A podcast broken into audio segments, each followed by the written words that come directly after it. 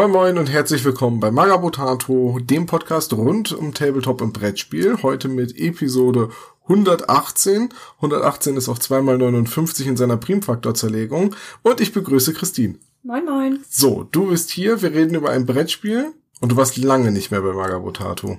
Das stimmt. Warum? Das frag ich dich. Ja, meistens musst du ja herhalten, wenn die... Wenn sonst keiner Zeit hat. das klingt so gemein, aber da ist so viel Wahrheit dran. Ja, ich bin halt greifbar. Ja, richtig. Und ähm, wir reden über ein Brettspiel, das wir beide gespielt haben. Deswegen bot sich das einfach an, dass du heute mal zu Gast bist. Ja, und vor allen Dingen spielen wir über ein Brettspiel, das auf einmal bei uns war. Äh, ja, ein Brettspiel, von dem ich nicht wusste, dass ich es haben will. Oder dass es existiert. Oder dass es auf dem Weg zu mir ist. Richtig. Das ist jetzt zwar schon wieder ein paar Wochen her, aber irgendwann saß ich abends da und bekam eine E-Mail, dass ich ein Paket kriegen würde aus Polen. Und ich fragte mich relativ schnell, das muss irgendwie ein Fehler sein oder ist das Spam, ist das ein Phishing-Versuch, ist das eine gefälschte DHL-Mail, weil ich hatte nichts bestellt. Ja, also man muss dazu sagen, die E-Mail kam nicht aus Polen, beziehungsweise nicht vom Absender, sondern von der Post. Ja, von, aber von zwei Lieferdiensten, nämlich einem, der es offenbar bis zur deutschen Grenze transportierte und dann nochmal von DHL selbst. Mhm. Und da dachte ich, ja, Wunder, was ist das? Dann habe ich geguckt, wer der Absender ist, ein polnischer Brettspielverlag und war erst recht irritiert und dann kam am nächsten Tag tatsächlich ein Paket und da waren zwei Brettspiele drin und das war's. Kein Brief, kein, keine E-Mail vorweg und dann habe ich einfach mal den Verlag angeschrieben und gefragt, sag mal, ähm, war das ein Versehen? Nein, wir haben deine Adresse von jemandem bekommen, äh, wir haben gehört, ihr macht einen tollen Podcast, könntet ihr die Spiele mal besprechen? Und naja, wenn die Leute einen schon so loben im Vorfeld und wir empfohlen wurden, bleibt uns ja fast nichts anderes übrig. Dann äh, hoffe ich mal, dass wir dem gerecht werden. Ja, hoffe ich auch. äh, kann gleich vorwegnehmen, ich mag das Spiel, deswegen machen wir auch den Podcast. Ja, genau. Weil, Weil sonst, ja, es ist halt blöd, über Spiele, weiß ich nicht, eine halbe Stunde oder so drüber herzuziehen. Ihr habt davon eigentlich auch nicht wirklich was, weil das Einzige, was ihr als Information mitnehmt, ist, dass das Spiel blöd ist und Deswegen ja. gibt es bis heute keinen Magabotato Podcast zu Village. Ja, oder Siedler von Katan. Zack, gleich wieder 20 Abonnenten verloren. Entschuldige, ist einfach nicht mein Spiel. Nee, meins auch nicht. Äh, und Aber da das ist ja auch das Schöne. Also, selbst wenn wir mal ein Spiel gut finden, könnt ihr es blöd finden und andersrum. Ja, und jetzt kommt noch hinzu, bei Siedler von Katan sage ich ja immer, es ist nicht meins, weil es ein, äh, so ein Ressourcen-Worker-Placement-Spiel ist. Und daraus bildet sich immer so die Meinung, Tom mag kein Worker Placement, was meistens auch stimmt. Und das Spiel, worüber wir heute drüber reden, ist im Prinzip aber auch Worker Placement. Im ja, weitesten Sinne. Ja, ja. Es ist ein Eurogame. Ja, okay, schon. Es ja. ist ein Eurogame, das ein Amerikaner designt hat. Aber es ist schon ein sehr spezielles Eurogame. Und ich glaube, das macht es eben aus. Ich glaube auch, dass das tatsächlich der Grund ist, warum mir das Spiel so zusagt. Es ist zwar irgendwo ein Eurogame, das heißt, äh, man spielt so ein bisschen nebeneinander her, man baut sich auf, äh, man hat ein paar Interaktionsmöglichkeiten, schnappt sich gegenseitig Ressourcen weg, aber es hat einen sehr eigenen Stil. Und zwar kommt der Stil komplett aus der Metapher des Spiels. Das heißt, der Networks und wir sind die Chefs von einem Spartenfernsehsender, den niemand sehen will. Und wir wollen das ändern. Wir wollen ein Medienimperium werden. Ja. Im Prinzip Mad TV als Brettspiel. Ja, oder man ist Tele 5. ähm, ja, möglich. Also so die Grundidee des Spiels ist halt wirklich genau das. Jeder spielt einen Fernsehsender. Man startet mit drei miesen Fernsehsendungen, die alle gleich schlecht sind. Man startet mit ein bisschen Geld und man kauft sich Werbung ein. Also man schließt Werbedeals, da kriegt man natürlich Geld für. Äh, man kauft sich Fernsehstars ein und konzipiert mit denen dann Sendungen und versucht so die meisten Zuschauer zu sammeln. Ja, wobei du die Sendungsidee natürlich auch erst noch kaufen musst. Richtig, die Konzepte liegen in der Mitte aus, die muss man kaufen, die muss man entwickeln und man sieht vor allem äh, in, mit jeder Staffel, die man eine Sendung laufen lässt, wie viele Zuschauer sie generiert. Das ist äh, da immer drauf. Und Stars, die eventuell mitspielen in der Sendung, können diese Zuschauerzahl erhöhen. Manche geben auch Einnahmen. Werbung gibt in der Regel Einnahmen, erhöht dafür aber nicht die Zuschauerzahl. Und man muss jede Runde entscheiden, entwickle ich neue Sendungen und setze alte Sendungen ab. Dann gehen die in die Wiederholung. Oder äh, kaufe ich erstmal nur Ressourcen ein, also hole ich mir Werbung, hole ich mir Stars und lege die erstmal in meinen äh, Green Room, heißt es, für die spätere Verwendung. Nehme ich mir Ereigniskarten, die sogenannten Netzwerkkarten aus der Spielmitte. Nutze ich vielleicht Karten, um, um Geld zu kriegen. Also man hat eigentlich in seinem Zug eine Vielzahl an Möglichkeiten. Und ich habe auch jetzt nach mehreren Partien immer noch nicht die Strategie gefunden. Also ich habe für mich zwar nicht die siegreichste Strategie gefunden, weil ja am Ende über die Anzahl der Zuschauer gewertet wird, aber ich war der profitabelste Sender. Ja, also du konntest dir mit deinen Millionen garantiert eine eigene Insel irgendwo in der Nähe der Caymans holen. Richtig. Und also mein persönliches Ziel habe ich damit erreicht. Und ich hatte immerhin den lustigsten Sender, denn äh, ich habe mich komplett auf Sitcoms spezialisiert. Ja, was hatte ich noch? Dramen, glaube ich. Kann sein, ja. Ja, billig produziert, viel Geld rausgeholt und dann ab auf die Und ordentlich die, die passenden Stars mit reingesteckt. Ja. ja. ja. Gut, wir haben beide nicht gewonnen in der Partie, aber was soll's. Es war trotzdem lustig. So, wo fangen wir jetzt äh, am besten an? Wir haben schon grob gesagt, worum es geht. Wir haben schon grob gesagt, was man in seinem jeweiligen Zug machen kann. Ähm, ich bin bei diesem Spiel von der Anzahl an Möglichkeiten, was ich alles in meinem Zug machen kann, anfangs ein bisschen erschlagen gewesen, denn es ist doch recht viel. Ja. Du kannst dir halt Werbung kaufen und bereitlegen, du kannst dir Stars einkaufen und bereitlegen. Du musst gucken, ob du ein Sendekonzept äh, entwickeln kannst und wie viele Sendungen von welchem Typ du schon entwickelt hast. Denn wenn du zum Beispiel drei Sendungen vom gleichen Typ, also zum Beispiel Sitcom oder Drama oder Dokumentation entwickelt hast, kriegst du einen Bonus. Schaffst du sogar fünf, kriegst du den Bonus nochmal mit einem kleinen Sahnehäubchen obendrauf. Und dann kannst du die Netzwerkkarten benutzen. Die Netzwerkkarten erlauben dir wieder andere Dinge. So einmal kurz die Regel zu umgehen, dass du einen Star kaufen musst und darfst ihn dir einfach nehmen. Oder du kriegst sofort Geld oder du kannst Zuschauer oder du kannst Werbekampagne machen. Dann gibst du Geld mit der Karte aus, um Zuschauer zu kriegen, sofort. Und, und, und. Also es ist ein Spiel mit einer Vielzahl an Strategien, einer Vielzahl an Möglichkeiten. Und ja, sehr viel Humor. Ja, und auch sehr viele Anspielungen.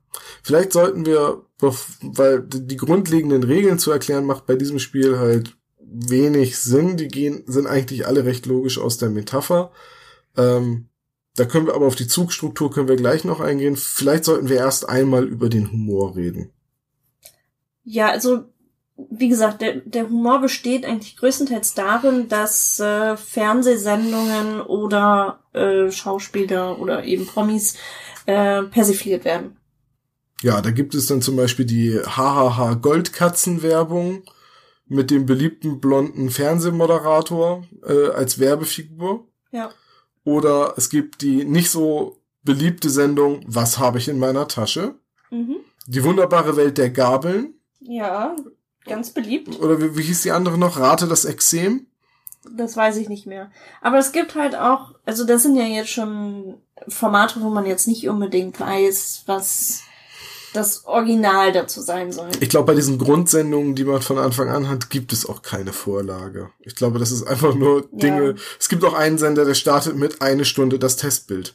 Ist doch super. Aber es gibt halt auch dann, dahingegen dann auch sowas wie der Tatort Peiniger. Eine Karte, die übrigens extra für die deutsche Edition reingenommen wurde. Ja, ist ja auch, ist, finde ich super. Also wenn man ein bisschen ähm, das entsprechende, also man muss die Karten ja eh übersetzen. Von daher finde ich es auch gar nicht verkehrt, denn zu der entsprechenden Sprache so ein paar Karten reinzubringen, die nur für die Sprache bekannt sind. Ja, oder halt auch so ähm, Gags, die auch international funktionieren, sowas wie NCIS, CSI, OMG, WTF. Ja, genau. Als äh, Krimiserie. Richtig. Ja. Und es ist auch immer begleitet mit Illustrationen, wo man halt dann Leute auch wiedererkennt. Also es gibt zum Beispiel auch den Star, stirbt in jedem Film und der sieht aus wie Sean Bean. Und äh, dann gibt es zum Beispiel den sich aufregenden Nachrichtensprecher, das ist ganz klar Bill O'Reilly von Ja. Fox. Ja. Und dann gibt es auch den satirischen Nachrichtensprecher, der ganz klar Jon Stewart ist. Und im Hintergrund auf der Illustration von Jon Stewart sieht man halt Bill O'Reilly, wie er sich aufregt. Und lauter solche Gags, wo du schon relativ, ja, gebildet sein musst, was so US-Fernsehen angeht und da halt auch deutsche Sendungen, damit du die, die Gags funktionierst. Und dann sind da aber auch wieder so allgemeingültige Witze drin, wie eben die, die Drama Queen oder das It Girl und oder auch das äh, der Sohn vom Chef, der der Star von einem der Fernsehsender von Anfang an ist. Ne? Ja. Also beim It Girl, da muss ich einfach noch eine Anekdote dazu erzählen. Hm? Wir haben das Spiel mit, ich würde es mal sagen, mit einer Nerdrunde gespielt. Wie so häufig, wenn wir was spielen. Ja, genau. Und ich glaube, es saßen fast nur Informatiker am Tisch. Ja. Und derjenige nahm die Karte in die Hand und sagte, oh, das IT-Girl. Die ist aus der IT-Abteilung. ja, ja, genau. IT-Crowd. Ja. Ja, und ähm, also der Humor funktioniert halt auf gerade mit Sendungstiteln, wenn dann Cyberschnecke gegen Meckerwurm kämpft im Abendprogramm oder 60 Minuten zeternde Rentner gerade abgesetzt wird. Also ähm, es ist jetzt nie so, dass ich wirklich laut lachen muss, wenn ich eine Karte kriege, aber es ist immer ein Schmunzeln oder zumindest ein Kichern. Ja, Ja, das auf jeden Fall, ja. und da- das ist auch etwas, ähm, wo ich finde, da wurde die Metapher sehr geschickt genutzt, weil gerade wenn, wenn sich gerade etwas anbietet, um persifliert zu werden, dann ist es das Fernsehen und das Ja. Fernsehprogramm. Auf jeden Fall. Da kann man dann halt auch eine Menge Scherze einbauen, wie eben die Hahaha Goldkatzen statt der Haribo Goldbärchen und so weiter und so weiter. Ähm, ich habe es gerade schon gesagt, das sind Karten, die extra für die deutsche Version beigepackt sind. Ich habe es auf der Seite des Verlags nachgesehen. Es sind genau zehn Karten, die extra für die deutsche Packung drin sind. Sind die dann ersetzt worden? Die haben dann Dinge ersetzt, von denen man dachte, die funktionieren nur in den USA oder die funktionieren nicht so gut in Deutschland, weil das kaum jemand kennt. Ähm, gut, ich habe dann geguckt, was zum Beispiel ersetzt wurde und den Witz hätte ich auch verstanden, aber ich gucke auch sehr viel US-Fernsehen. ja. Von daher, ähm, gut, ist dann halt so. Ich find's schön, dass man so eine leichte Lokalisation gemacht hat, gleichzeitig allerdings nicht einfach alles ersetzt hat. Also ähm, Ich glaube, der Chemielehrer mit Krebs, der ist immer noch dran. ja, ne, Chemielehrer mit Krebs, äh, hm, denk mal drüber nach, welche Sendung das sein könnte. Es wird sonst am Bild klar, ne? Ja. Das finde ich wirklich sehr schön. Da, darüber habe ich mich auch sehr gefreut, so beim Durchgucken der Karten, dass ich schon immer gesagt habe, nein, ich gehe die jetzt nicht alle durch. Ich heb mir das auf für, ich ziehe sie im Spiel oder ich deck sie auf, ne? Und gerade bei stirbt in jedem Film und dann ist es Sean Bean, der da im Hintergrund in einer Tatortzeichnung liegt, der dann auch wieder auftaucht, wenn man die Karte von NCIS, CSI, OMG, What the fuck kriegt. Ähm, da ist er dann auch wieder drauf und das ist so der, der Humor des Spiels und der ist irgendwie sehr schön. Ja, also er ist ähm, gleichzeitig nicht so aufgezwungen und gleichzeitig einfach passend. Ja, Also er ist zwar irgendwie ständig da, aber er wirkt nicht so gedrungen. er übernimmt auch nicht das Geschehen. Also man freut sich dann einmal kurz, wenn der Spieler gegenüber Kettenhemd Bikini Kriegerin äh, entwickelt und in seinen Sendeplan aufnimmt, dann lacht man einmal kurz und dann spielt man weiter. Ja. Sehr schön finde ich übrigens auch den Karton, auf dem ganz, ganz viele Fernsehbildschirme nebeneinander angeordnet sind und auf dem Bild äh, rechts unten ist das Firmenlogo versteckt. Da Ja. sieht man nämlich ein Frettchen mit Fliege, ein Formel äh, Ferret und das ist genau der Name von der Firma, äh, vom Verlag oder vom. Ja, das ist, glaube ich, der Name von dem Autoren. Also der Autor äh, Gil Hover hat sich eine Firma, hat eine Firma gegründet, die er Formel Ferret Games nennt. So, richtig erklärt. Im Deutschen erscheint das Spiel übrigens bei Board und Dice aus Polen, falls wir das noch nicht gesagt haben. Ich glaube noch nicht. Ne? Nee, Board and Dice. Ist natürlich auch hier unten verlinkt. So, jetzt haben wir über den Humor geredet, jetzt lass uns mal über die Zugstruktur reden. Es ist eigentlich ein klassisches Kramerleistenspiel. Ja, du hast halt, ja, wobei auch nicht so ganz. Du, du hast halt die Möglichkeit, äh, reihum immer wieder eine der Aktionen auszuführen, die man machen kann, ähm, bis man halt passt. Richtig? Während alle anderen, die dann noch nicht gepasst haben, in der Runde noch weiterspielen. Ja, gut. Es ist diese Struktur, dass man so lange weiterspielt, bis keiner mehr was machen kann oder will. Genau. Man kriegt natürlich auch einen Bonus, wenn man derjenige ist, der als erstes passt. Man kriegt die größte Anzahl Bonus-Zuschauer oder eben Geld. Das kann man sich aussuchen. Und dann wird die Runde gewertet und dann rückt man eben auf der Kramerleiste so viele Zuschauer äh, vor, wie die aktuellen Sender, äh, Sendungen in, äh, in der Ausstrahlung und in den Wiederholungen zusammenbringen und einem eventuell noch Netzwerkkarten als Bonus äh, generieren. Ja, und das Geld, das durch die Werbung reinkommt. Ja. Ich hatte zum Beispiel so eine Netzwerkkarte, die brachte mir erst am Ende des Spiels etwas. Äh, da stand dann drauf, für jede Sendung von einem Typ deiner Wahl kriegst du drei Zuschauer. Also Genre. Genre, ja. Ich hatte Sitcoms gewählt, da hatte ich sechs Stück von. Die Karte hatte ich zweimal, also kriegte ich sechs mal sechs Zuschauer am Spielende, 36. Die hat mir nur im Spiel nichts gebracht, ja. aber im Spiel hätten mir dann meine Sendungen was gebracht. Und so spielt man fünf Runden, macht sechs Auswertungen. Das heißt, es wird sechsmal gewertet. Warum sechsmal gewertet wird, erkläre erklär ich gleich noch. Und nach den fünf Runden ist das Spiel quasi vorbei. Ja. So. Warum wird jetzt sechsmal gewertet? Ja, weil am Ende nochmal gewertet wird. Richtig. Ohne dass was passiert. Es passiert schon etwas, denn eine Sendung, die man auf äh, Sendung lässt, geht ja in die nächste Staffel und äh, dann rückt ein Marker voran, der sagt, wie viele Zuschauer diese Sendung generiert. Und zum Beispiel ähm, so etwas wie eine Sitcom hat in der ersten Staffel noch nicht so hohe Einschaltquoten, in der zweiten Staffel hat sich dann quasi rumgesprochen, dann generiert die mal mehr und dann wird das immer weniger. Und manche Sendungen generieren in der ersten Staffel richtig viel und sind danach nutzlos. Und manche Sta werden auch erst in der dritten Staffel so richtig gut. Und dieses Abwägen, wie lange lasse ich jetzt etwas auf Sendung, bevor ich es cancel und in die äh, Wiederholung stecke, das ist so das Kernkalkülelement. Ja. Und gerade weil man eben Sendungen einkaufen kann, die dann in der zweiten Staffel richtig gut werden, lohnt es sich, die in der letzten Runde auf Sendung zu bringen, weil man sie ja zweimal wertet. Also einmal und dann in der Endwertung nochmal. Und da entfalten sie dann ihr volles Potenzial. Und das ist genau das, was ich immer falsch gemacht habe. Ah, okay. Na, also ich habe vorhin ein Video bei Boardgame Geek gefunden, wo der Autor gefragt wurde, sag mal, wie gewinnt man das Spiel eigentlich? Oder gib uns mal einen Tipp. Als erstes hat er so abgewiegelt und hat gesagt, ich bin total schlecht in meinen eigenen Spielen, also von daher frag jemand anderes. und als die dann drauf beharrt haben, hat er gesagt, ja, okay, gut, also was immer gut funktioniert, ist skrupellos zu sein und Sendungen auch schnell mal wieder abzusetzen. Ja. Und es lohnt sich durchaus auch eine Sendung zu entwickeln und noch in derselben Runde wieder abzusetzen und äh, quasi den Bonus zu kriegen, weil man sie entwickelt hat. Und dann noch einmal die Zuschauer mitzunehmen, die sie äh, in der Wiederholung bringt weil dann geht's ins Archiv, dann bringt sie nichts mehr und einfach was Neues zu entwickeln. Und ich glaube, ich habe tatsächlich in, in der letzten Runde meine Sendung immer viel zu lange auf Sendung gelassen. Ja, nicht nur in der letzten Runde. Ich habe, glaube ich, generell. Ja, ich meine in der Partie. Ja, ne? genau. Ne? In ja. der ganzen Partie. Ja. Da habe ich dir auch immer, ich, weil es ist so, dass man über die ähm, über den kompletten Spielraum, also über alle fünf beziehungsweise sechs Runden, ähm, auch unterschiedliche Karten von unterschiedlichen Stapeln bekommt für diese Sendung. Das heißt, die werden am Ende hin ja auch lukrativer. Ja. Und das gilt halt auch für die Wiederholung. Ja. Die dann laufen. Und dass man die dann schon bis zum Ende hin dahin gecycelt bekommt, das ist wichtig und das habe ich nicht getan.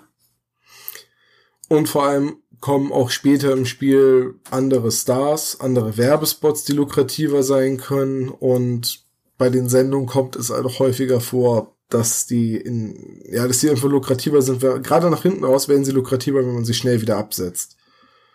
Und deswegen ist es, glaube ich, so wichtig, diese, die Sendungen häufig zu wechseln. Also auch einfach, weil du dann neue Karten ausspielst. Und jede Karte, die ich entwickle, entwickelt niemand anderes. Richtig. Die schnappe ich erstmal weg. Ja. So, und jetzt muss man aber noch sagen, es gibt viele, viele Mechaniken, die sich so untereinander beeinflussen, weswegen das Spiel so abwechslungsreich ist. Zum Beispiel, manche Stars sind nur effektiv, wenn sie in einer Comedy-Sendung liegen.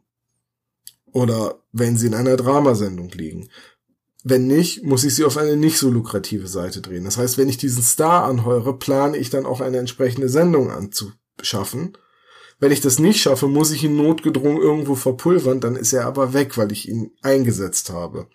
Ich kann ihn natürlich später ersetzen, aber wenn er anfangs nicht sein Potenzial entwickelt hat, tut er das den Rest des Spiels nicht mehr. Wahrscheinlich, zumindest nicht. Es gibt auch wieder natürlich ein, zwei Karten, die es mir erlauben, einen Star wieder auf die Hand zu nehmen, also in meinen Green Room und von da wieder einzusetzen. Klar. Und genau das gleiche auch mit Werbung. Es gibt Werbung, die ist für äh, frühe Uhrzeiten nicht geeignet, weswegen, wenn ich sie um 20 Uhr ausstrahle und nicht um 22 Uhr, sie nicht so viel Geld bringt. Jetzt bringst du gerade übrigens ein Element rein, das wir vorher noch nicht erklärt haben. Die Uhrzeiten. Ja. Ja, es gibt drei Uhrzeitslots, die man füllen kann. 8 Uhr, 9 Uhr und 22 Uhr. Also bei dem Sender spielt man nur die Primetime. Und manche Sendungen haben halt eine Vorgabe, wann sie bevorzugt laufen. Also Kettenhemd Bikini-Kriegerin ist, glaube ich, so eine Sendung, die läuft um 20 Uhr. Die ist nämlich nicht so brutal. Wenn ich die stattdessen um 22 Uhr laufen lasse, bringt sie mir viel weniger Zuschauer am Anfang. Ja, weil dann zum Beispiel die Kern-Zuschauerschaft schon im Bett ist oder so. Zu, zum Beispiel irg irgendwie sowas. Also Sendungen haben in der Regel eine bevorzugte Uhrzeit. Werbung haben das manchmal auch, dass sie eher um 21 Uhr laufen. Und manchmal fordert die Werbung auch ein, dass sie im Umfeld einer Comedy-Sendung läuft. Und wenn das nicht der gegeben ist, dann ist die Werbung auch nicht so lukrativ. Gerade viel so teure Uhren, Yeti-Yachten und Raumschiffe und so weiter, äh, das sind halt alles Sportartikel im weitesten Sinne, deswegen müssen sie in der Nähe einer Sportsendung laufen. Oder sie bringen halt nur eine Million und nicht vier Millionen pro Runde. Ja. Also, mir fällt es ganz schwer, diese, diese Spielmechanik ausgehend zu beschreiben, weil sie so umfangreich ist. Ja, und auch vieles so zusammenspielt. Ja. Ja. Gleichzeitig ist es aber kein schwer zu erlernendes Spiel. Nö, ich meine, die Regeln umfassen jetzt wie viele Seiten? 13. Und da sind sehr, sehr, sehr viele Bilder drin. Ja, und du musst auch noch die erste Seite abziehen, wo einfach nur alles Spiel an Spielmaterial einmal erklärt wird, was Ja. was ist. Und die zweite Seite ist auch nur die Übersicht.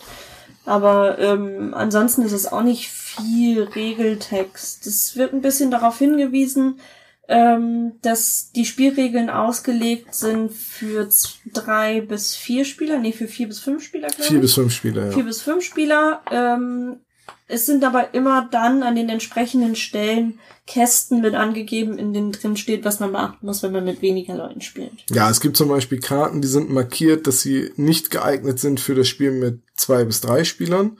Die sind dann halt vorher rauszusortieren. Genau. Und wenn man irgendwann das Spiel mit ein paar Leuten schon kennt und schon ein bisschen Erfahrung damit gesammelt hat, dann kann man zusätzlich auch noch ähm, fortgeschrittene Netzwerkkarten mit reinmischen. Wie genau die funktionieren, haben wir uns noch nicht angesehen. Da Nee, lassen wir uns überraschen. Da lassen wir uns überraschen, aber die bringen halt noch, das habe ich gelesen, eine interaktive Komponente ins Spiel, dass man sich gegenseitig ein bisschen. Da muss ich dir widersprechen. Keine interaktive Komponente. Nein, die mit F markierten sind nur die fortgeschrittenen äh, Karten und die mit I markierten Karten sind die interaktiven. Die meinte ich, ja. Genau, Aber beide Stapel kommen ja entweder zusammen oder gar nicht rein. So hatte ich das gelesen. Ach, kann man auch einzeln Kannst nehmen? du auch einzeln nehmen. Okay, gut, dann nehme ich das Bei den zurück. interaktiven steht auch drin, dass man die eben nicht in einem, äh, also erst ab drei Spielern mit reinpacken soll. Okay. Denn, auch interessant, dieses Spiel kann man alleine spielen. Ja, das ist tatsächlich, da wollte ich auch noch drauf eingehen. Das, da hat man dann einen bestimmten Zielwert, den man erreichen muss an Zuschauern, weil man ja eben keinen Gegner hat. Und ich glaube, eine Einschränkung, wie viele Aktionen man pro Runde machen darf, ähm, damit man eben gerade irgendwo eine Schwierigkeit hat. Aber ja, man kann The Networks auch alleine spielen. Ich, ich finde das immer schön, wenn Spiele das anbieten. In den seltensten Fällen nutze ich das aber, weil ein Brettspiel ist für mich irgendwie keine Solitär-Variante, wo ich mich hinsetze und dann äh, einfach fröhlich vor mich hinspiele. Ich habe das bei Arkham Horror ja mal notgedrungen gemacht. Die Geschichte kennen wir alle schon. ja, ich glaube schon. Ja. ähm, und Arkham Horror alleine funktioniert auch. Es ist auch relativ spannend. Allerdings ist es auch sehr schnell ermüdend, wenn man die ganze Zeit alles selber machen muss. Jeden Spielmarker bewegen, jeden Kartenstapel mischen und so weiter. Bei Arkham Horror mag das noch schlimmer sein, weil es da viel, viel mehr Karten gibt und der Aufbau halt auch länger dauert als bei The Networks. Ich finde so ein Solospielmodus irgendwie immer ganz nett. Aber wann macht man das schon mal? Also, wann setzt man sich schon mal an den Tisch und sagt, so, jetzt spiele ich eine Runde The Networks gegen mich selbst? Es ist so wie, heute Abend gehe ich alleine ins Kino. Da gibt's ganz viele Leute, die das machen. Ja? Ja, weil die wegen des Films ins Kino gehen. Okay, gut. Ich habe das einmal gemacht, ich fand ziemlich langweilig, alleine im Kino zu sein. Für mich ist Kino so ein soziales Ding. Ja, für andere Leute ist es halt. Ja, okay, gut, dann sage ich nichts. Gibt ja auch, gibt ja auch Leute, die alleine Fernsehen. Äh, und dann gibt es natürlich bestimmt auch Leute, die alleine CS, äh, CSI sag ich schon, The Networks spielen. Ja, ja, ja. Bestimmt. Ich habe den Solospielmodus jetzt dementsprechend noch nicht ausprobiert. Nee, ich, nicht. ich glaube auch, dass das Spiel auf ein Spiel von, na sagen wir mal, vier bis fünf Leuten ausgelegt ist. Zu dritt funktioniert es auch sehr gut. Zu zweit haben wir es noch nicht gespielt. Äh, und wie gesagt, alleine halt auch nicht. Also ich glaube tatsächlich auch äh, Boardgame Geek. Ich weiß nicht, ob ich dieses böse Wort hier erwähnen darf. Natürlich darfst du hier BGG erwähnen. Äh, da ist, glaube ich, auch vier Spieler als das beste Maß der Dinge angegeben. Bei Boardgame Geek kann man bei den Spielen ja immer abstimmen. Also stimmt die Community ab. Ah, habe ich sie noch, habe ich sie zufälligerweise noch auf? Dum, dum, dum. Guck mal. Findest du sie gerade auf den ersten Blick? Nee. Ach, dann suche ich sie eben einmal. The Networks. Warum, wie kommst du drauf, dass du hier Boardgame Geek nicht erwähnen darfst? Ja, was, was weiß ich? Ich habe nichts gegen Boardgame Geek. Wurde es jemals erwähnt? Ja, natürlich. Boardgame Geek ist super. Ich find's nur immer schade, wenn Leute da sitzen und sagen, nein, das Spiel spiele ich nicht. Das hat weniger als eine 8 auf Boardgame Geek. Ja. So, ähm, hier wird's empfohlen, Best mit 4 von der Community abgestimmt. Was sage ich hier? Spielzeit 60 bis 90 Minuten. Was sagt der Karton? Auch. Auch. Ja. Da, glaube ich, wenn man mit erfahrenen, Spiel erfahrenen ja. Spielern spielt, die dabei nicht miteinander reden oder alle Karten schon kennen und deswegen nicht rumblödeln, wenn äh, Cyberschnecke und Meckerwurm auftauchen und so, dann vielleicht. Ich würde aber eher sagen, bei vier Leuten etwa zwei Stunden. Ja. Noch mit aufbauen und erklären dann noch ein bisschen mehr, aber äh, man braucht schon so vier Stunden, äh, vier Stunden, zwei Stunden. Mhm. Gut. Hat übrigens auf Boardgame Geek nur eine 7,3, also für alle, die unter 8 nicht spielen, leider nix. So, äh, lass uns mal auf das Design eingehen. Den Humor hatten wir, die Regeln haben wir grob erklärt. Äh, es ist wirklich nicht viel mehr als das, was wir schon gesagt haben. Kommen noch ein paar Besonderheiten hinzu. Aber ich find, möchte über das Design reden. Und damit meine ich hauptsächlich den Grafikstil. Cartoonartig? Ja, teilweise in, in, in die Karikatur rein. Also ja. die Gesichter sind nicht realistisch oder. Nee, die sind überzeichnet. Die sind total überzeichnet. Das sind alles Karikaturen und das äh, passt aber auch sehr gut zu dem Humor des Spiels. Ähm, Gerade wenn, wenn man dann zeternde Rentner auf dem Sender hat oder die wunderbare Welt der Gabeln. Äh, da passt dann auch irgendwie dieser cartoonige ähm, Stil zu. Es ist alles in sehr knalligen Farben. Nur nicht die, das eigentliche Spielfeld. Das eigentliche Spielfeld ist in Graustufen gehalten und jeder Sender hat eine Hauptfarbe und ansonsten erkennt man an den Farben sofort, ist das ein Werbespot, ist das eine Sendung, also zu welchem Genre gehört die Sendung, das ist nämlich auch einmal über ein Symbol und über Farben kodiert und gleichzeitig auch, äh, ist es ein Promi oder nicht. Das ist alles eigentlich sehr übersichtlich gestaltet. Ja. Und das ist, glaube ich, auch eine Sache, die mir an dem Spiel so gut gefällt, nämlich diese Darstellung von Information. Es ist eigentlich alles intuitiv. Wenn man die äh, Promis unter die Sendung schiebt, sieht man sofort die beiden Zahlen nebeneinander. Das ist die Anzahl Zuschauer, die sie generiert. Ich habe immer an den gleichen Stellen die gleiche Information. Wie viel Geld kostet eine Karte oder wie viel Geld bringt eine Karte? Äh, wie viele Zuschauer eben gerade oder was kann ich mit der Karte machen. Das ist immer auf den ersten Blick ersichtlich. Ja. Und sie haben halt auch für alles irgendwie logische Symbole eingeführt. Also oftmals hat man gar nicht viel Text auf den Karten. Also man kann das Spiel halt auch, ja, okay, das Spiel ist jetzt ab 13, glaube ich, gelistet. Ja, steht auf dem Karton. Aber es wäre halt von dem Sinne her kein Problem, es auch mit, mit einem Grundschüler zu spielen, der noch nicht lesen kann. Weil dem erklärt man mal ein bisschen die, die Symbolik und dann ist das auch klar. Ja, wobei ich es von, von den taktischen Entscheidungen, wann setze ich eine Sendung ab, wann kaufe ich was Neues ein. Natürlich, was, das was, ist ziemlich hoch. Ja, natürlich. Ja. Deswegen finde ich auch 13 vollkommen in Ordnung. Ich sag halt nur, Äh, man könnte es auch mit einem Analphabeten spielen. So. ja, gut, okay. Ja, also da sind nicht viele Karten bei, wo man, wo man jetzt den Text unbedingt lesen muss. Na, die Netzwerkkarten. Ja, okay, die, die haben einen Regeltext. Was ich übrigens sehr schön finde, ist, man hat ja dieses äh, Spielertableau, wo der Sendername draufsteht, wo man rechts seine Sendung in die verschiedenen Zeitslots packt und links die Anlagefelder hat für Archiv, Wiederholungsschleife und Green Room.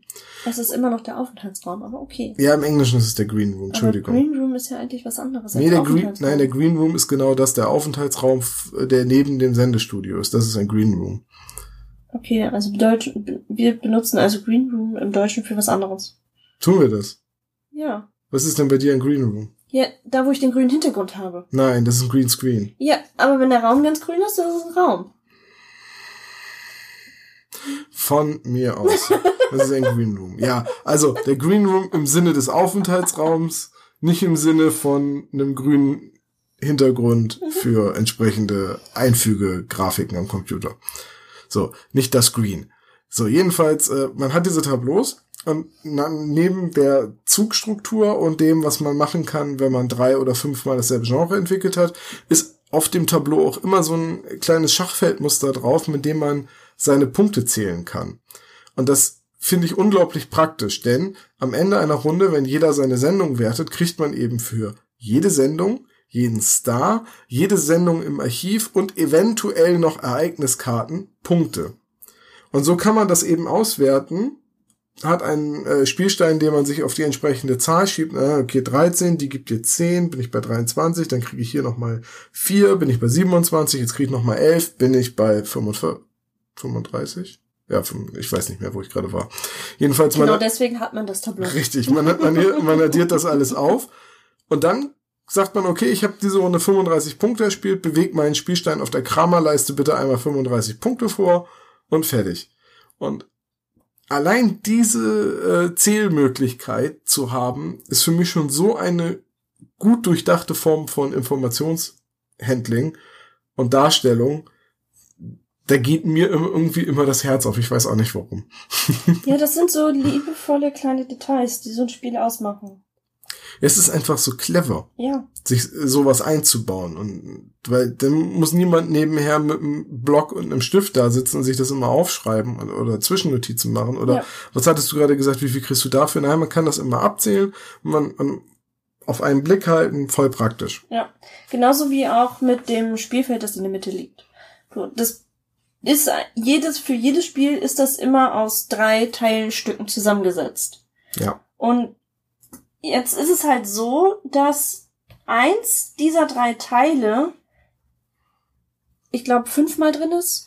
Fünfmal für jeweils die unterschiedliche Anzahl Spieler. Drei oder viermal ist es drin. Nicht, stimmt, nicht fünfmal, weil zwei und drei Spieler benutzen das gleiche und dann kannst du es wenden und da sind vier und fünf Spieler ja. drauf und irgendwie so. Irgendwie so. Ja. Auf jeden Fall ähm, haben die sich halt überlegt, gut, wir schreiben das jetzt nicht nur ins Regelheft, wie viele Karten man bei so und so vielen Spielern immer bekommt, mhm. sondern wir machen einfach eben halt noch ein paar mehr Tableaus, wo das halt alles wieder als Info mit draufsteht. Es sind ja auch keine großen Spielfelder. Das ist ja nur eine so eine Pappschiene, Scheibe, die man in die Tischmitte legt. Und ja. daraus puzzelt man sich quasi dieses zentrale Spielfeld zusammen. Und was ich auch sehr schön finde, ist, das ganz rechte Tableau hat eine Seite für den Aufbau und eine Seite fürs Spiel. Das heißt, man legt die hin, da steht drauf, bei vier Spielern wird das Spiel so und so aufgebaut, die und die Karten werden ausgelegt, so und so viel Geld kriegt jeder am Anfang. Und jetzt, wenn ihr fertig seid mit Aufbauen, drehst du diese Seite um und auf der anderen Seite ist dann das eigentliche, was kommt jede Runde. Ja. Das ist eigentlich so clever, dass du, wenn du die Regeln einmal gelesen hast, du das Regelbuch nicht mehr brauchst, weil alle Informationen, du hast es gerade schon gesagt, sind einfach da und kannst es quasi direkt aufbauen und losspielen. Ja. Du hast halt entweder die Sachen in der Mitte stehen auf dem Tableau oder was den eigenen Zug angeht, auf dem eigenen Spielertableau. Mhm. Übrigens möchte ich an der Stelle noch einmal darauf hinweisen, dass wir Fotos von dem Spielmaterial hier unter dem Podcast, also direkt auf magabotato.de äh, für euch bereitstellen. Da könnt ihr mal einen Blick drauf werfen, was so ungefähr im Karton drinne ist. So ein paar Beispielkarten sind natürlich dabei äh, und das Spielfeld und so ein Sender. Und ja, ich habe glaub, so zur Spielmechanik haben wir alles gesagt, zum, zum, zum Design und zum Humor auch. Können wir eigentlich zu einem Fazit kommen, oder? Ja, ich möchte nur noch mal äh, anmerken, dass sollte es dennoch bei gerade bei den Netzwerkkarten und so noch offene Fragen ja. geben, gibt's hinten zu diesen Karten auch noch ein Glossar. Gut, da gibt's ein Glossar, in dem sind die Regeln, was die Karten machen, auch nochmal erklärt. Genau. Ja. Es ist allgemein ein sehr intuitiv geschriebenes Regelwerk, das nicht vorweggreift. Also das sagt immer, okay, jetzt kann das und das passieren. Das ist aber jetzt gerade noch nicht wichtig. Das liest du gleich auf Seite X nämlich sowieso nochmal. Wir bleiben mal bei der eigentlichen Regel. Also ähm, es ist ein Regelwerk, das sich nicht in, in den Details des Spiels verstrickt. Ja. Das fand ich auch sehr schön. Ja. Ja. Okay, dann lass uns doch mal äh, zum Fazit kommen. Mach doch mal den Anfang. Mm, ja, wo fange ich an? Ich war anfangs skeptisch, ob das mein Spiel ist oder nicht. Einfach auf dem Hinblick, dass es auch hier wieder so ein Ressourcenmanagement-System hat und typische Spiel mit Kramerleiste, wo ich eigentlich schon meistens immer da sitze, ja, okay, wenn es sein muss. Aber auch nur dann.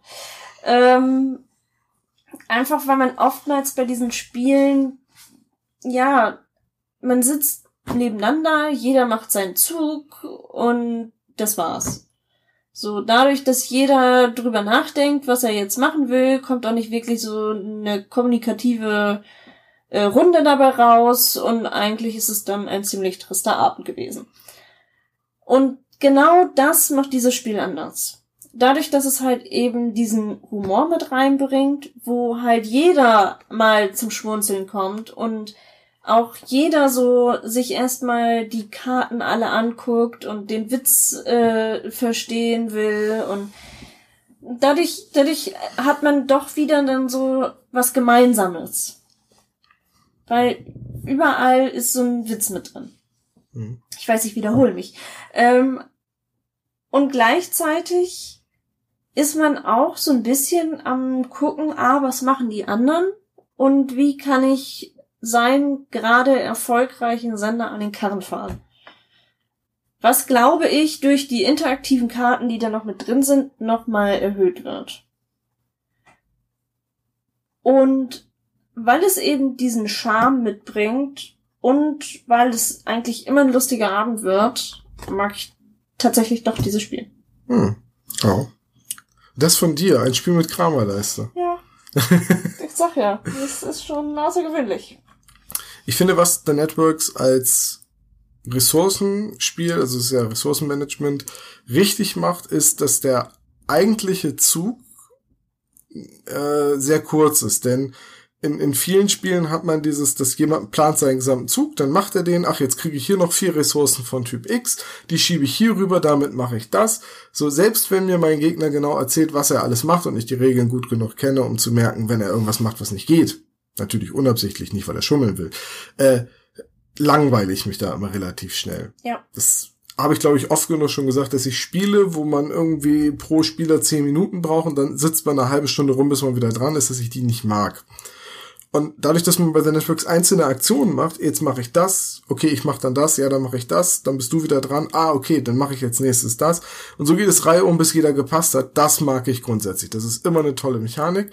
Und vor allem führt das auch immer zu diesen Momenten, dass dann irgendjemand sagt, nein, den Werbespot wollte ich doch nehmen. Ja, warum hast du es dann nicht gemacht? Ja, weil ich erst das und das brauchte. Und ich dachte, den will eh keiner. Ja, Pech gehabt. Ne? Ja. Da, so, dass man sich da schon gegenseitig, oder dass man sich denkt, ah, okay, der hat gerade seine zweite Sitcom entwickelt, die nächste Sitcom nehme ich mal nicht, dass der seine drei kriegt und solche Sachen. So Kleinigkeiten, in denen man sich ein bisschen stören kann. Äh, dann ja, der Humor, der Grafikstil passt super zusammen, greift ineinander. Dann so eine wunderbare Darstellung an Informationen, dass du nie den Überblick verlierst, egal wie komplex die Spielsituation wird. Äh, es ist alles transparent, wer gerade vorne liegt, wer wie viel Geld hat, wer nächste Runde wie viele Punkte macht. Ja, und es gibt halt keine verdeckten Karten. Es, das, ne, es ist halt alles offen. Es ist alles offen. Es gibt, manchmal gibt es Karten, ziehe jetzt einen Star vom Dingsstapel und den darfst du behalten und so, aber der, der ist dann sowieso für die anderen raus. Ne? Ja, aber, und er kommt halt offen in den Aufenthaltsraum. Also in den eigenen Aufenthaltsraum. Genau. Ja, ja, klar. Wobei, da liegen die Karten übereinander, das kann man schon benutzen, um Dinge zu verschleiern. Ich wollte zum Beispiel einmal verbergen, dass ich drei Werbespots auf Halde habe. So, so. Ob das was gebracht hat, weiß ich nicht. Offensichtlich nicht. Nee, nee, nee, ganz offensichtlich nicht. Äh, Und das ist jetzt auch noch ein ganz, ganz wichtiger Punkt. Ähm, es ist eins dieser Spiele, das einem Spaß machen kann, selbst wenn man es verliert. Ja, Weil man einfach Spaß hatte dabei, dem eigenen Sender beim Wachsen zuzugucken, äh, weil man Spaß dran hat, wenn man, wenn irgendeine Aktion klappt und wenn es dann irgendwo dran scheitert, dann hat man vielleicht noch eine lustige Sendung auf äh, den Markt gebracht. Dass ich insgesamt wirklich eine Empfehlung für The Networks abgeben kann, wenn man Ressourcenmanagement-Spiele mag. oder auch nicht. Oder auch nicht, wenn man sonst sagt, ja, ich lasse da eigentlich die Finger von, vielleicht mal einen Blick riskieren. Wobei es für einfach mal einen Blick riskieren vielleicht etwas teuer ist. Äh, das Spiel beinhaltet keine Miniaturen, es ist fast alles ist Karten, es sind ein paar Holzteile dabei ähm, um als, als Spielmarker. Aber die Karten sind alle farbig, alle wunderschön designt. Die Pappe von den Tableaus und vom Spielfeld ist ordentlich dick, also die verbiegt sich nicht einfach Und oder wälzt sich. Und von den Geldmarkern, die sind auch sehr, äh, sehr, sehr stabil. Also es ist hochwertiges Material, aber trotzdem kostet das Spiel 45 Euro Liste. Ja. Man kriegt es auch günstiger. Momentan kriegt man es auf der, kriegt man auch die deutsche Version auf der Seite des Verlags für 35 im Webstore. Äh, aber ich finde 45 Euro ist auch ein ordentlicher Preis für, für das Spiel. Ja, man muss halt echt bedenken, dass jede Karte einzigartig ist. Es gibt wenig Also, Doppelungen. Bei Nur- den Net ja. Netzwerkkarten gibt es was doppelt, aber die Sendungen sind einzigartig, die Stars sind einzigartig, die Werbung ist einzigartig. Ich liebe übrigens Ritterwürfel. Ritterwürfel, ja. Das ist einfach gut. Ja, ist man weiß auf jeden Fall, äh, wo es abgeleitet ist. Ja. Ich bin hier ein riesiger Fan von äh, Cyberschnecke gegen Meckerwurm. Ja, ja, hast du jetzt schon. Es ist einfach eine saugeile Karte. Ja. Fast so gut wie die Quizshow. Was habe ich in meiner Tasche? Ja. Oder 60 Minuten ein Brüller. Ja, Mann, hatte ich die Sendung lange. stimmt. das war, glaube ich, auch so ein Problem, dass du so eine Anfangssendung so lange Ja, im, ich, im wie gesagt, ist, ne, die, die, die hochwertigeren, die muss man früher mit durchcyclen und die älteren früher rausschmeißen. Weil die halt auch in der Wiederholung weniger geben als dann nachher die besseren. Ja, da, also es ist ein Spiel, und das jetzt noch als letzten Satz zu meinem Fazit. Äh, ich mag solche Spiele besonders dann, wenn die Siegstrategie nicht eindeutig ist und nicht sofort ersichtlich. Es gibt Spiele, da gibt's fünf verschiedene Wege, die man gehen kann und man weiß, welcher ist der profitabelste. Und es gibt Spiele, da sind, da gibt es fünf Wege und vier sind einfach vollkommen egal. St. Petersburg zum Beispiel. Ich liebe St. Petersburg, aber wer St. Petersburg spielt und Häuser kauft, ist ein Idiot. Also habe ich schon mal gewonnen. Ja, einmal. Ansonsten wirst du immer mit weitem Abstand hinten. Nein, in St. Petersburg kauft man Adelige und Handwerker. Die Häuser sind egal. Und so ein Fazit kann ich bei The Networks nicht so einfach ziehen nach den Partien, die ich jetzt gemacht habe. Wenn es so eine Strategie gibt, habe ich sie noch nicht gefunden. Ich würde aber auch sagen, dass sie sehr stark vom Zufall abhängig ist, weil du halt nicht weißt, welche Karten kommen. Manche Karten, die du für deine Strategie brauchst, kommen vielleicht gar nicht, weil nie alle Karten einer, eines Stapels gespielt werden. Es sind immer ein paar dabei, die nicht aufgedeckt werden. Manche Karten kommen vielleicht zu spät, manche Karten werden dir vielleicht vorher weggeschnappt. Also es ist ein sehr dynamisches Spiel und man muss seine Siegstrategie auch unterwegs vielleicht ein, zwei Mal anpassen. Ja. Und deswegen wird es, glaube ich, auch nicht so schnell langweilig. Ich glaube deswegen, also wir hatten eine Runde, ähm, wo der Erstplatzierte wirklich weit, weit, weit, weit, weit voraus war. Äh, das war wirklich erstaunlich. Und ich habe da nochmal drüber nachgedacht, warum. Jetzt kommt's. Jetzt kommt's. Und zwar haben wir zu viert gespielt. Und wir haben wirklich schön brav, fein säuberlich uns untereinander die Genres aufgeteilt. Und das ohne es abzusprechen. Und das ohne es abzusprechen. Und ich bin der Meinung, dass das Genre, das der entsprechende Sieger gewählt hat, einfach auch am häufigsten vorkam. Was waren das? Action oder, oder so? Ja, das war Krimi, grün Action. war das auf jeden Fall. Ich schaue nochmal, was grün war. Das war äh, Blätter, Blätter, Sci-Fi. Blätter. Sci-Fi. Sci-Fi. Vielleicht sind die Sci-Fi-Sendungen aber auch besonders lukrativ im Vergleich zu den anderen. Also mit Sitcoms bin ich nicht so gut gefahren. nur Sitcoms. Ja. Und übrigens stehen hier noch so ein paar Tipps zu den einzelnen Genres drin. Oha. Fand ich auch ganz interessant. Wie zum Beispiel die durchschnittlichen Kosten für so eine Sendung sind. Oder wie viele Zuschauer man weniger bekommt, wenn sie zur falschen Sendezeit laufen. Und gleichzeitig steht hier auch drin, dass sowohl Sport als auch Reality TV seltener als andere Genres sind. Ah, okay. Ja.